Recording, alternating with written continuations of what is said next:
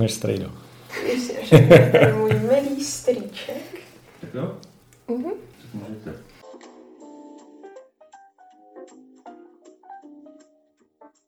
Ahoj všichni naši posluchači, vítáme vás u dalšího dílu podcastu Vytáhnem tě. Dneska jsem tu já, Tereza. Já Anička a jako náš host je můj strýček Petr Mončajn, který učí na Českém vysokém učení technickém v Praze. Ahoj. Vítáme tě tady Petře, ahoj. Ahoj. Tak začneme asi hezky od začátku. Co jsi ty studoval? Studoval jsem na gymnáziu, to znamená, eh, já jsem začal studovat na gymnáziu zrovna v tom zajímavém roce 1989. 1994 jsem maturoval a pak jsem teda šel studovat fakultu stavební, kterou jsem končil v roce 2000 a zůstal jsem tam na doktorském studiu. Moc jsem nevěděl, co budu dělat, chtěl jsem si prodloužit takový studentský život a Nakonec jsem tam zůstal a už asi 17 let vlastně jsem zaměstnaný na katedře silničních staveb a mojí problematikou jsou asfalty, kamenivo, prostě záležitosti, říkáme materiálový nebo technologie, technologie silničních staveb. Jaký byl tehdy ten proces rozhodování, kam jít dál po tom gymnáziu a jaký ten obor si zvolit? To je docela častý problém totiž dnešních eh, studentů, předpokládám, že asi všech studentů kdykoliv. No, ona, ta stavební fakulta nebo ta stavařina je trošku atypická v tom, že tam potkáváš rodiny. Prostě eh, já, a já jsem, já jsem ten samý případ. Můj otec byl stavař, měl vystudovanou stavební fakultu, mě šla docela matematika, tak jsem si říkal, kam asi půjdu. Tak jsem byl rozhodlý, že půjdu na tu stavárnu jako táta. Takže to byla ta motivace a já to vidím i na těch svých, eh, na těch svých studentech, který potkávám, tak eh, znám třeba jejich rodiče, eh, jsou v nějakých vyšších pozicích, když pro ně děláme nějaké projekty, tak vlastně zjistím, že jejich děti studují taky, nebo je to brácha, segra.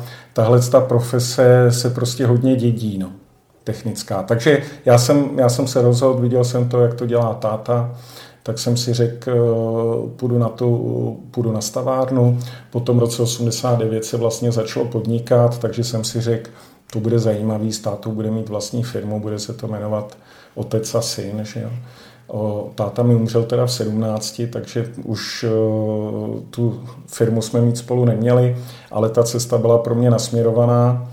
Dokonce musím říct, že osobně mě tam znali ty vyučující jako dítě v kočárku protože, mě náš, protože jsem byl narozený relativně brzo, tak, eh, tak mě ty vyučující, ty profesoři pak znali i teda teď jako dospělýho nebo jako svýho kolegu. A skutečně v tomhle tom to je prostě hodně, jak už jsem říkal, to, dědí se to. Ta profese se prostě dětí, ta stavařina. A je to moc hezká věc. Necítil jsi tam nějaký nátlak ze strany rodiny a ze strany té tradice, že bys teda měl být uh, inženýr, že by si měl jít na tu stavařinu, když teda i táta byl? Tak vůbec ne. Říká, jak, jsem, jak jsem povídal, šla mi ta matematika a neměl jsem představu, kam jinam bych šel. Nic mě, mě vždycky u té matematiky bavilo, že můžu mít jenom nějaký základy, spoustu věcí si odvodím, takže představa, že bych byl třeba právník, musel se učit spoustu zákonů, na spaměť, ale to, je tak, to byla taková moje představa předtím, že by to tak vypadalo. Tak, tak jsem nechtěl. A, takže jsem si vybral, že půjdu na technický obor a teď co vás může napadnout. Stroj, strojařina je podle mě ohromně, ohromně složitá, těžká věc. Uh, jaderný fyzik to určitě jsem nechtěl být. Elektro v té době prostě po té revoluci to tak zajímavý obor úplně nebyl, možná bych si ho vybral. Takže ona ta stavařina jako by tam zůstávala a ta stavařina je taková jako hodně selská, relativně jednoduchá, zábavná, něco po vás zůstává, takže tlak tam nebyl. Možná se mi líbilo, že bych někdy mohl s tím svým mocem pracovat, tak jako to spíš byla jako pozitivní motivace. To je pravda, to je moc hezká představa tedy. No, ono by to nemuselo pak dopadnout. Byl bych dospělý, mohli bychom se hádat, těžko říct, ale i ty rodiny znám eh, jako vyučující. Měl jsem studenty, kteří eh, pracovali se svýma rodičema potom, třeba firma, já říkám Škubalová, Škubalová. a, nebo zenkl, zenkl, prostě je, je to tak, jak jsem už říkal, dědí se to, asi je to. E, ty teda i učíš, když se ohlédneš zpět za svými studijními lety. Jaký jsi byl student? No, rozhodně jsem byl takový student, který, když se na to dívám, nechtěl bych být jeho vyučující. Ale ne, tak e, zase ta doba se, ta doba se v tomhle tom posunula, protože ani vy si to asi neumíte představit. Problém byl, e, když jste třeba chyběl, tak jste si musel zařídit, jak se dostanete k těm zápiskům. Na fakultě byla jedna jediná kopírka. Tam byla fronta klidně 50 lidí, stránka stála 5 korun, takže vy jste si vlastně ty přednášky nemohli nechat to kopírovat. Takže se to řešilo prostě propisovákem, že to někdo, s někým jste se dohodli, on vám to napsal a měl jste kopii. Takže v tomhle tom to bylo jiný v tom, že se na ty přednášky chodili, možná jste tam trošku spali, nevěnovali jste tomu pozornost, ale prostě psali jste, opisovali. V dnešní době to ty studenti mají z tohle pohledu lepší. Všechno je na internetu, PowerPointové přednášky, sdílení věci. Ale zase oni si v dnešní době na to hůře šáhnou, že všechno je v tom počítači. My jsme měli, řeknu to pero, tušku, když jste chtěli něco obsat, tak jste to museli přepsat. Museli jste mm, aspoň, aspoň to vzít do ruky a obkreslit to, tomu se říkal okenní afinita. Vzali jste si ten výkres toho kamaráda, toho spolužáka, nalepili jste ho na okno a na to jste si dali ten svůj papír. A teď jste to obkreslili, ale udělali jste to. V dnešní době si to stáhnete na flešce, přepíšete jméno vpravo a vůbec, vůbec jste to vlastně neviděli. Takže v tomhle tom jsem byl určitě pracovitější ten student, musel jsem, musel jsem ně, něco dělat, na ně, některé přednášky mě moc nezajímaly, ale musel jste je vlastně odchodit, byl to problém, kdy, když jste se toho nezúčastňoval. Takže těžko se to hodnotí, ta doba se skutečně strašně změnila. A zjišťuju i díky své profesi, jenom ne toho učení, ale třeba když spolupracujeme s praxí, děláme nějaké projekty, že je škoda, že jsem na některých věcech nedával pozor, protože až dodatečně zjistíte, že něco je důležitý pro tu vaší profesi, pro toho silničáře je to třeba geotechnika, něco, co je prostě společného s hlínou, řeknu. Ale tenkrát jsem to nevěděl, takže musel jsem se to hodně, hodně doučovat a na spoustu, spoustu věcí přijdete, že to je škoda. Ta škola vám to dává, ta škola vám to dává zadarmo ty lidi, kteří tam učí, tak třeba když vezmu tu naší, tu naší fakultu, tak jsou to fakt odborníci a můžete být rádi, že si s nimi můžete popovídat. Oni to vlastně chtějí a těší se na to s těma studentama komunikovat. Ale jako student to vlastně ani tak neberete a pro vás je nejdůležitější dostat zápočet a vlastně ze školy vymajznout, dát si třeba pivo a tak. No. To, co jsi říkal, mě přivedlo na zajímavou otázku. Eh, to, jak dnešní studenti právě občas trošku jako obchází vypracovávání těch úkolů a třeba se někde stáhnou, jenom přesně přepíšou to jméno, je to, je to hodně vlastně poznat, jako pro tebe, eh, jako pro profesora, je to snadno odhalitelný tohleto, protože i já jako student mám občas pocit, že jo, tak jsem to obsala, to si jako nikdo nevšimne, to stejně na to nekoukají tak u nás ta záležitost není, řeknu, textová. Jsou to textové věci, že bych musel číst 30-40 stránek. Ty seminárky v tomhle tom smyslu není. Je to vždycky nějaký projekt, obrázek, nějaký technický řešení. Tak eh, a i když to budou tabulky, tak to člověk to pozná. To řešení je stejný, nějaká excelovská šablona, kdo si tam nahodí svoje čísla, odevzdá. Vlastně to udělal. Jo. Takže pak je to spíš obráceně, že začínáš eh, oceňovat ty studenty, který tu úlohu udělají sami. Prostě sami ji přepíšou, udělají si tomu tu svoji grafiku a teď vidíš, že tomu dává prostě tu energii, ten večer, to, to ráno nebo ten víkend musí to udělat než někdo, kdo využije, kdo využije tu šablonu. Jako je legrace, že v těch šablonách jsou chyby, ty studenti dělají chyby a oni už ji ale neopravují dostanete ten úkol a řeknu, hele, tady je nějaká chyba, je třeba malá, řeknu, už to nebudeme řešit, já ten úkol váš beru, máte to s nějakým hodnocením, student je spokojený. Ale už nikdy neudělá zpátky, že by řekl, hele, pozor, tamhle v buňce B7 jsem měl nějakou chybu, tak to tady dávám opravený, aby ty další, kteří to budou využívat, už to měli správně. Takže takhle to nikdy nedopadne a mně už stačí se vlastně dívat jako do prostoru buňky B7 a já vím, že ten člověk to neudělal. A těch příkladů je spousta, který se takhle, eh, který se dějou, takže obráceně pak vlastně ten vyučující jako oceňuje, když je někdo samostatný a tu práci si s tím dá. Tak ho vlastně, jako ho, říkáte si ten zbytek, to je co, co s tím budeme dělat, ale začnete si všímat těle z těch studentů a s těma pak rádi pracujete dál a jdete s nima dál.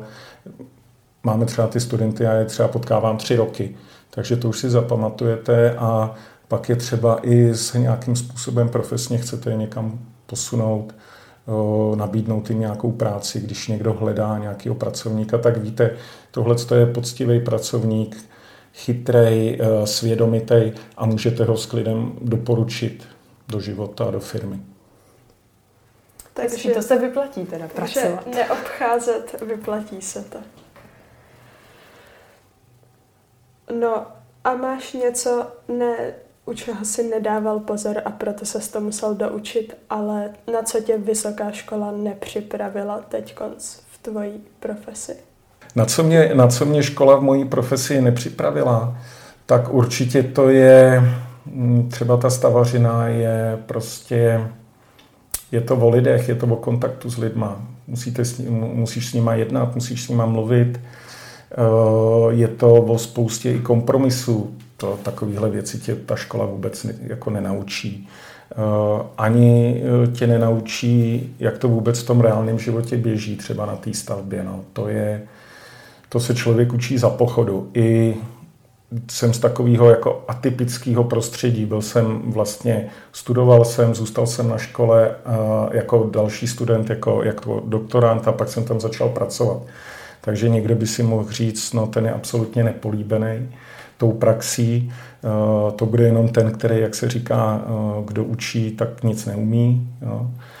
Což není, což není pravda, to, tohle se mě vždycky dotýká, ale je pravda to, že když jsem začal potom pro firmy řešit různé projekty, tak ten eh, kontakt s tou realitou, jak ta stavba běží, co se tam děje, eh, že existují třeba různé normy, které se ale někdy ani dodržet nedají a člověk musí najít nějaké další řešení, které by vyhovovalo jak na té straně toho investora a toho zhotovitele, aby se tam našel nějaký kompromis, tak to jsou věci, na kterou vás ta škola vůbec nepřipraví. Absolutně ne. Ale z hlediska toho, těch vědomostních záležitostí, tam jako musím říct, že, že to problém není, když člověk dává pozor, ale jak jsem říkal, mohl bych ještě mít ty zeminy, to jsem nechtěl, měl jsem jenom ty silnice, tam bych třeba pozor ještě měl dávat. No, ale třeba když se zeptáte jako matematika, tak říkat bych to neměl, protože pracujeme s různýma integrálama, učíme se integrály, já trošku z legrace říkám, že umíme, eh, studenti procházejí eh, předmětama, kde umějí navrhnout rychlost šíření trhliny s kořepinou trojným integrálem, ale eh, pak, když je máte na normální úlohu a mají použít trojčlenku, tak na, na to, to už zase nezvládají. Takže řeknu, ta, to selské přemýšlení, to je trošku složitý, zase vám to berou ty počítače, odhadovat třeba, kolik je to řádů, jestli, jestli to má být 10 metrů, 100 metrů, 1000 metrů, tak prostě počítač to spočítá, kalkulačka to spočítá. Student vám klidně řekne, že to je dlouhý 2 km, ono to mělo být 20 cm. Tenhle ten odhad, eh, to potřebujete pořád. To zajisté. Teda jako 20 km a 20 cm, to je sakra rozdíl. Eh, co jsi zmiňoval, tu jakousi nepřipravenost uh, do té práce, když teda člověk se potom dostane opravdu na tu reálnou stavbu, můžeme to teda chápat, jako že studentům chybí praxe během studií? Hmm, to určitě. E, takhle e, cílená praxe, cílená praxe ve smyslu, že by to ta škola měla v tom programu. Jo, obecně je to na druhou stranu těžký, jak navázat, jak to vymyslet, když si vezmete zase, budete ten, eh, ta druhá strana, kam potřebujete, tak student, škola začne vysílat toho studenta někam na praxi a bude to teda muset být v té praxi, takže nějaká firma řekne, ano, já si toho studenta vezmu, budu ho tady vychovávat, budu mu tady ukazovat, eh, jak ta praxe vypadá. Co z toho ta firma bude mít? Buď to musí být eh, na dostatečně dlouhou dobu, aby vlastně ta firma to měla jako reklamu a toho studenta si k sobě přitáhla, naučila ho ty věci a pak mu nabídla, pak mu nabídla tu práci a on ji vezme, protože tam bude asi spokojený. Když, to, když se do tohle programu ty firmy zapojí, anebo když to bude pouze třeba na, dvě, na dva měsíce, na tři měsíce, což něk, na některých oborech u nás bývá, tak vlastně ty studenti, když se jich na to zeptáte, říkají, my si tam připadáme jako nadbyteční, nikdo se o nás moc nezajímá a vlastně za ty tři měsíce toho studenta nic nenaučíte, někdo se o něj musí starat a jsou to pro tu firmu ztracené peníze. Takže ten systém tady úplně ideálně není vymyšlený. Ale na druhou stranu, jak třeba v té stavařině je ohromný zájem o ty lidi. Ty nejsou, tak ty studenti už chodí pracovat ve třetím ročníku, třetí, čtvrtý, pátý ročník prostě pracují. Tím, je, tím pádem je méně vidíme ve škole teda ale tam tu praxi skutečně získávají. To oni, když končí pak v tom pátém ročníku s tím diplomem, tak na spousta z nich je vidět, že už jsou to hotoví inženýři, že už něco skutečně vyprojektovali i v tom, i v té třeba v té obhajobě, že už um, mají za sebou spoustu projednávaček na různých úřadech a nebojí se vystupovat, nebojí se mluvit. Takže tu praxi získávají ty studenti, kteří, kteří chtějí. Ty, kteří nechtějí, tak ty tu možnost, ty tu možnost nemají a tak to, tak to je. No. Takže to prostě o aktivitě jednotlivých studentů, jak chtějí studovat. Ty tedy nejen, že učíš a zabýváš se silnicemi, ale ještě i trénuješ basketbal. Jak tě tady ta práce naplňuje? tak to je velký koníček, to není, to, to, to není práce. A vlastně já jsem, řekněme, hrál basketbal od 10 let, nebyl jsem úplně nějaký top hráč, tak v 18, ve 20 letech jsem začal trénovat, takže už trénuji asi 25 let. Je to tak za prvé je to úžasný sport, ten basketbal, takže proč, ho ne, proč u něj nějak nezůstat v nějaký jiný, v jiný formě. A pak asi je vidět, že když teda učím na vysoké škole, tak tam eh, pracuju se staršíma mladýma lidma, kterým už vlastně jsou dospělí a, a, a jdou do života už svýho a tam je nějakým způsobem se snažím rozvíjet třeba profesně. A tady trénuju teda menší děti, trénoval jsem i třeba 18 letý děti, teď jelikož tolik toho času nemám, tak trénuju děti kolem 12 až 14 let. Je to teda zase s mladýma lidma a tady je trošku rozdíl v tom největší, že skutečně teda dělají, co je baví. Že to si vybrali, u té školy to někdy taková, u té vejšky to tak někdy není pravda, to ještě třeba nevědí, jestli chtějí být stavaři nebo ne, tak ten sport si vyberou a já to beru jako, je to ohromný relax, ehm, je to kolektiv eh, dětí, mm, ten sport je skvělý, tak Využíváš uh, na svoje svěřence například nějaké učitelské praktiky? Přece jenom i ono je to vlastně učení sportu, takže... Tak jo, ale je to, je to rozdílný. Ten vysokoškolák, to je, do, to je jako, s ním můžete zacházet v tom smyslu, přijdeš na to cvičení, přijdeš na tu přednášku, zajímá tě to, nezajímá tě to, je to tvůj problém. Jako toho studenta, výsledek bude pak ta zkouška, student udělá, neudělá. Eh, v podstatě jako toho studenta nějak neřešíte, jestli ho chcete zlepšit.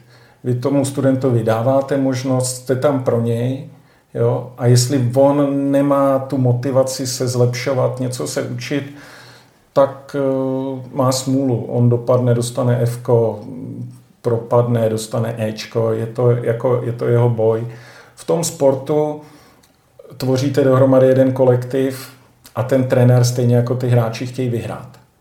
A já jako trenér, abych mohl vyhrát, tak já na té lavičce nevyhraju, já tam žádný koš nedám. Tak potřebuju to ty svoje hráče naučit.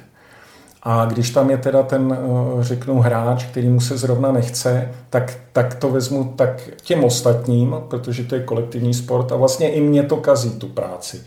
Takže tam ta výchova je trošku, řeknu, cukr a byč, možná u mě někdy víc byč, protože já říkám, ten cukr je pak odměna, jestli vyhrajeme. tak eh, se to vůbec nedá, nedá srovnávat. A pravda je, když si ještě vzpomínám, když jsem trénoval, řeknu, ty starší hráče, 16-17 let, tak tam ta uh, diskuze nebo to trenérství a vůbec ten tréninkový proces musí vypadat trošku jinak už té komunikaci. Nemůžete uh, s těma staršíma hráčema nebo dospívajícíma se musí víc trošku diskutovat, mluvit o tom, přesvědčovat je víc o tom, že, máte, že jako trenér máte tu pravdu, že máte nějakou myšlenku, nějakou filozofii. U těch mladších dětí je to jednoduchý, to jim to nalajnujete a, a jedem, jedem, jedem. U těch starších ty kluci nad tím přemýšlej mm, a tam je musíte víc trošku, trošku přesvědčit. Tam to nejde jenom tím úplně tím byčem, neříkám tím cukrem, ale eh, musí tam být nějaký trošku dialog, abyste se, abyste se dokázali někam posunout. To je pravda, no, to znám i od sebe, co jsem sportovala. no, to je hezký. To mě nikdy nenapadlo takhle z té strany toho trenéra. Tam je to vždycky hrozný souboj mezi trenérem a tím no, týmem a to je hrozná škoda, ale, protože by se mělo no, spolupracovat. Tak, eh, možná, nevím, jestli to můžu říct, jestli to třeba nevystřihnete. Ono je rozdíl ještě jako sportovní kolektiv holčičí a, a, a klučičí kolektiv. Holčičí kolektiv funguje trošku jinak. Tam potřebujete, aby celý ten tým šel za váma, ty, ty slečny, děvčata. A není moc dobrý nějakou jednu vyvyšovat, protože se spíš proti ní ten zbytek postaví. Jo? A u těch kluků tam to musíte mít nastavený trochu jinak s tím, že ty kluci mezi sebou neustále soutěžejí, tak klidně říct, podívejte se, tenhle je dobrý, ten to udělal takhle a namotivovat ten zbytek, aby řekli, trenére, já ti ukážu, že já jsem ještě lepší než on a tím se ten kolektiv líp posunuje. Tam, tam se dokáže víc zlepšovat a v podstatě i tam se musíte dostat do stavu trošku, že musíte jako trenér s těma klukama soupeřit. Jo? Říct jim, ty seš ale uh, trouba, abych to řekl slušně, a ten hráč vám musí dokazovat, že ne, že jste se jako trenér úplně zbláznil a teď on je úplně skvělý a takhle jako můžete šplhat vejš a vejš, ale nesmí se to přehnat. Nevím, jak u těch holek, ale u těch kluků, ale hlavně platí, že musíte být spravedlivý jako trenér. Ať máte toho nejlepšího hráče nebo toho nej, nejhoršího hráče, tak tam musí platit stejný pravidla. Pak to funguje. Jakmile někoho začnete preferovat, někomu tomu dobrýmu hráči něco odpouštět, že on to nemusí, tak se vám to rozpadne a nikam se jako moc neposunete nebo nedokážete posunout ten potenciál toho celého týmu. A potřebujete umět vědět, eh, jaká je silná stránka každého toho jednotlivce a stmelit to dohromady. To je ten kolektivní sport, ale na druhou stranu hezčí, že často se podívám na to hřiště a vidím, tohle družstvo my dneska nemůžeme porazit, tam je silnější, rychlejší a tak dále, ale vy vyhrajete jako ten tým. Když se postavíte v závodě na 100 metrů vedle atleta, který je o vteřinu rychlejší, no tak on bude o vteřinu zase rychlejší a zase prohrajete. V tomhle tom ty individuální sporty jsou strašně řeknu ne nefér, ale, ale tak to je. Ale u těch, spo, u těch kolektivních sportů se to dá změnit právě tím kolektivem. Pochopila jsem, myslím, dobře, že ty trénuješ teda uh, mužstvo nebo chlapce. Je to tak? Je to tak. Trénuju, teď trénuju 13-letý kluky a Troufnul by si teda na holky, nebo ne troufnul, asi to jo, ale, ale lákalo by tě to uh, trénovat dívčí oddíl? Já jsem půl roku trénoval eh, jako takový náhradník eh, družstvo eh, druhé ligy žen, když ztratili trenéra a budoucí manželka moje tam hrála. Tak jsem je půl roku trénoval a nefungovalo to, protože já jsem neuměl to právě změnit ten styl toho svého trénování, takže jsem neustále slyšel, ty pořád na nás křičíš, ty nás nepochválíš a tak dále. Eh, neuměl jsem s tím holčičím kolektivem fungovat. Jako po té basketbalové stránce jo, ale takhle to nešlo, tak eh, pak jsem se toho rychle vzdal. Trénuješ už eh, přes 25 let, tak to si určitě potkal spoustu hráčů. Máš nějakého, kterého bys vypíchl, kterého jsi zapamatoval? Tak já si pamatuju spoustu hráčů, když se vrátím i já spoustu těch hráčů potkám i na té vysoké škole, což je, což je strašně hezký. Malinko si z nich dělám legraci, že nemůžou dostat ten zápočet, když neuměli udělat dvojtakt nebo něco takového. Ale eh, tím ještě se dá říct, že ten basketbal je třeba vysokoškolský sport, že hodně těch kluků chodí i na tu vysokou školu. Takže to mám s nima, eh, to si na ně vzpomenu i takhle, i profesně. A jinak eh, to největší jméno, který se mi povedlo trénovat, když mu bylo 12-13 let, tak to byl Tomáš Satoranský, což je teda hráč, který teď hraje v NBA, ale zároveň oni byli v družstvu s Vojtou Hrubanem, což je teda hráč Nymburku a je to taky reprezentant. No a teď, eh, co jsem měl naposledy, eh, zase nějaký takový ročník, tak mám eh, tři hráči, kteří odešli na kolíč do Spojených států, tak uvidíme, co se jim povede v tom basketbalu. Tak to jim budeme držet palce. Určitě, jo. Když se teď budeme bavit ať o trénování nebo o vyučování, jak eh, do tvýho života, teda toho profesního, myslím, zasáhla koronová krize? Eh, začneme tím basketem, protože to je jednoduchý, netrénuje se, takže zasáhla hodně. Trénovali jsme nějak, když bylo ještě hezký počasí venku, tak o tom se nemá cenu teď moc bavit. A u toho, u toho studia nebo u, u toho vyučování, tak všechno se dá jet přes různý počítače, přes tým, my používáme třeba na, na ČVUT používáme Teamsy, takže jedeme přes Teamsy. Eh, v té jarní fázi jsem aspoň chvíli ty studenty viděl naživo. Teď eh, v tom semestru, který za, začínal v září, tak eh, jsem zatím ty studenty ani jednou neviděl, ani je neznám, protože jim říkáme, aby si vypínali zvuk, vypínali kamery, a stane se vám, že si teda posadíte do kanceláře před ten notebook a máte pocit, že dvě hodiny mluvíte do černé díry. Na té druhé straně ne vždycky je nějaká odezva. I když se zeptáte, abych ze studentů něco vymáčkl, tak jsem jim dal otázku, kolik je 3600, což je 3600 vteřin za hodinu a každou profilem té silnice projede co dvě vteřiny jedno auto, tak jsem chtěl vědět, kolik jich projede za hodinu a nikdo z těch studentů mi neodpověděl. Ne, že by to nevěděli, to si nemyslím, ale možná mě ani nikdo neposlouchá. A já to vlastně jako ten vyučující nevidím. Nejsou tam žádné emoce, jak na jejich straně, tak na té vaší straně. Někdy i ten vyučující máte blbou náladu, mluvíte strašně rychle, něco chcete přeskočit, přeskočíte, a při té přednášce normálně vidíte, že ty studenti třeba nechápou, nevědí, nebo je to nějaký ročník, kde se něco předtím neprobralo, ten semestr, rok předtím, tak to doplníte. Teď nic nevidíte takového prostě. Mně osobně to nevyhovuje. Pro ty studenty někde se to zlepšilo.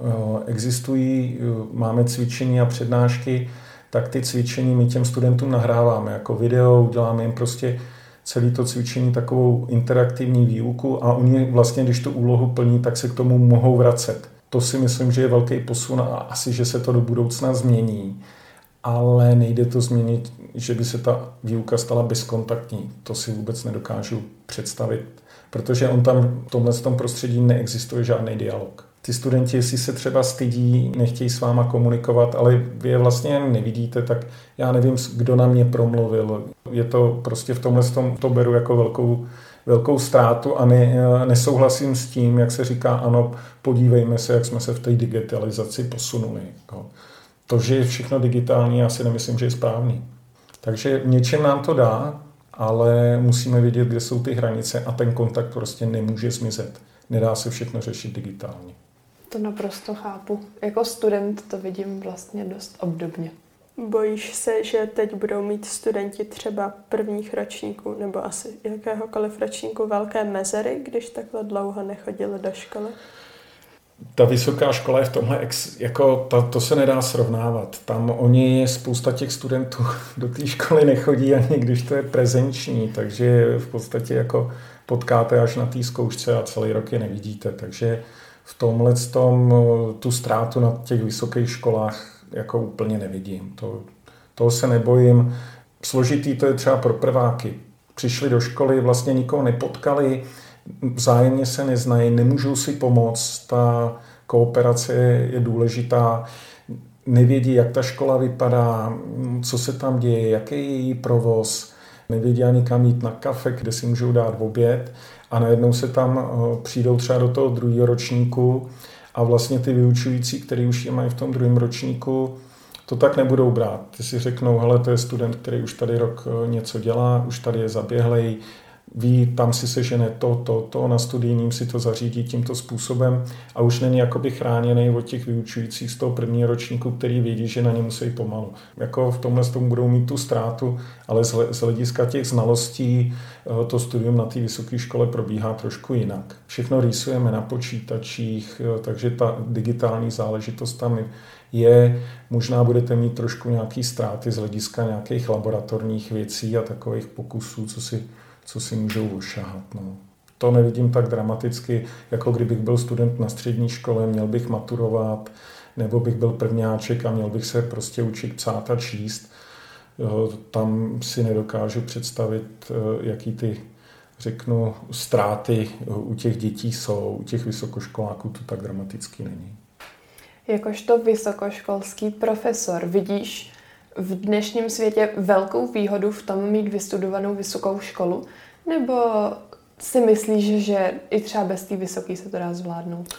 Výhoda vysoké školy je v tom, že celý svět chce, abyste tu vysokou školu měli. Tím pádem ale eh, to, ta kvalita toho vzdělání padá. Jenom když já jsem dělal vysokou školu, tu stavárnu, tak eh, nebylo možné, aby se vůbec přihlásil někdo, kdo maturoval z matematiky ze čtyřkou. To je dneska naprosto běžný stav. A ty studenti v prvním, druhém ročníku skončí, takže mm, jako neprojdou tím sítem, ale je úplně zbytečný, aby, aby tam ty studenti chodili. V tom životě nakonec poznáte, že je úplně jedno, jestli jste inženýr, doktor, profesor, docent, že ten život po vás chce, jestli tu profesi zvládáte nebo nezvládáte. Pravda je, že některé věci se ale nedozvíte. Když tu vysokou školu eh, nevystudujete, tak eh, řeknu, ten balík znalostí zůstane uzavřený. Někdy se to zaklapne a vy už jdete do té profese a už jdete pracovat a ten zbytek už se nikdy nedozvíte. Respektive jenom tu část, kterou budete dělat a nikam se nemůžete posouvat. Ty obzory jsou pro vás uzavřený. Takže v tomhle tom neříkám, že škola vám dá ty znalosti, že všechno budete umět. Spíš nebudete umět víc než míň, ale eh, víte, kam šáhnout. Víte, že jste to někde slyšeli a že to je tahle ta problematika a uměte si ty věci dávat dohromady. K tomu asi ta vysoká škola by mohla sloužit a pak v tom životě je důležitý hlavně co umít. Jaký je podle tebe ideální student, co se hodí na stavárnu? Ideální student. Musí ho to bavit. A vlastně to asi není ideální student jenom pro stavárnu, to bude, to bude ideální student pro jakoukoliv školu, ať je vysoká, střední. První věc, mělo by ho to bavit, musí, měl by vědět, měl by vlastně využívat tu školu, že to je pro něj zdroj informací. Správný vyučující by měl být hlavně motivátor, měl by ty informace získávat sám a hlavně by se neměl stydět, řeknu, s tím učitelem být v dialogu, komunikovat s ním. On ten učitel, nevím jak při, v době před, předtím nebo teď, já neznám učitele, který by byl nějakým způsobem naštván, že za ním někdo přijde, za, ten, za ním ten student a na něco se ho zeptá. Že od něj ty informace chce. Vlastně ty učitelé, profesoři, vyučující tam od toho jsou a jim to dělá radost, když se o ty informace s někým mohou podělit, když tam vidí tu aktivitu, že to někoho zajímá a když to ten student pak umí přenést do nějaké své práce, ať je to semestrální práce, ať je to diplom, ať je to, ať je to cokoliv, nebo vlastně výsledek potom v písemné práce, tak ten učitel je jako potěšen, že to, co dělá, to je správná věc a toho, toho to naplňuje. Takže takovýhle aktivní, aktivní studenti, kteří jsou zvídaví a ty informace u nich zůstanou, tak to je asi to nejlepší. Tak máme asi poslední otázku. A jakožto člověk už zkušený životem, jak uh, máš nějaké doporučení pro mladé lidi, jak se rozhodnout, kam dál, buď po Gimplu, po střední, anebo třeba teď jsou na volné noze někde ve světě, tak eh, jak se rozhodnout, jakou vysokou, nebo teda jestli vůbec tu vysokou, o čemž jsme se teď bavili? No, to není vůbec jednoduchá otázka. Co eh, bych doporučil, já jsem to teda sám neudělal, je zkusit si odejít do zahraničí na chvilku. Když třeba studujete, tak odjet na Erasmus nebo Leonardo nebo něco takového. Tohle to si zkusit. Eh, získat zkušenosti z té zahraniční univerzity, vůbec té zahraniční země, naučit se trošku jazyk a porovnat si to s tím, eh, jaké je to u nás Mm, protože když se dostanete třeba pak do toho vašeho života a založíte rodinu, tak už se vám to nikdy nepovede. A třeba i přijdete na to, že to u nás není asi až tak špatný, jak někdy se říká. Já to třeba vidím na těch studentech, kteří se vrátí u nás na té stavební fakultě právě z těchto z těch stáží a řeknou nám, že z hlediska té odbornosti to magisterský studium oni přirovnávají u nás tomu bakalářskému. Takže jsou, jsou spokojení. Otázka je třeba přístupu těch vyučujících, eh, řeknu nějaké individuální výuky a tak dále. Tam pořád eh, selháváme. No ale s tím, co si vybrat, jak, jak, jak, jaké to, jakou školu si vybrat, těžko, eh, těžko říct nějakou univerzální, univerzální radu, ale podle mě by se ten student už na té střední škole měl profilovat, co by chtěl vlastně dělat.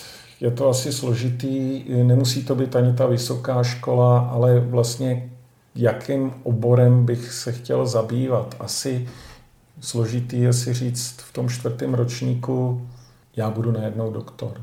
Protože už v tom studiu, studiu té střední školy bych se tím měl zabývat, měl bych se tam pro, profilovat.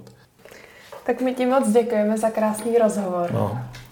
Krásně se s tebou povídalo. Doufám, že se naši posluchači něco nového dozvěděli nebo něco přiučili, po případě se utvrdili v tom, co už znali.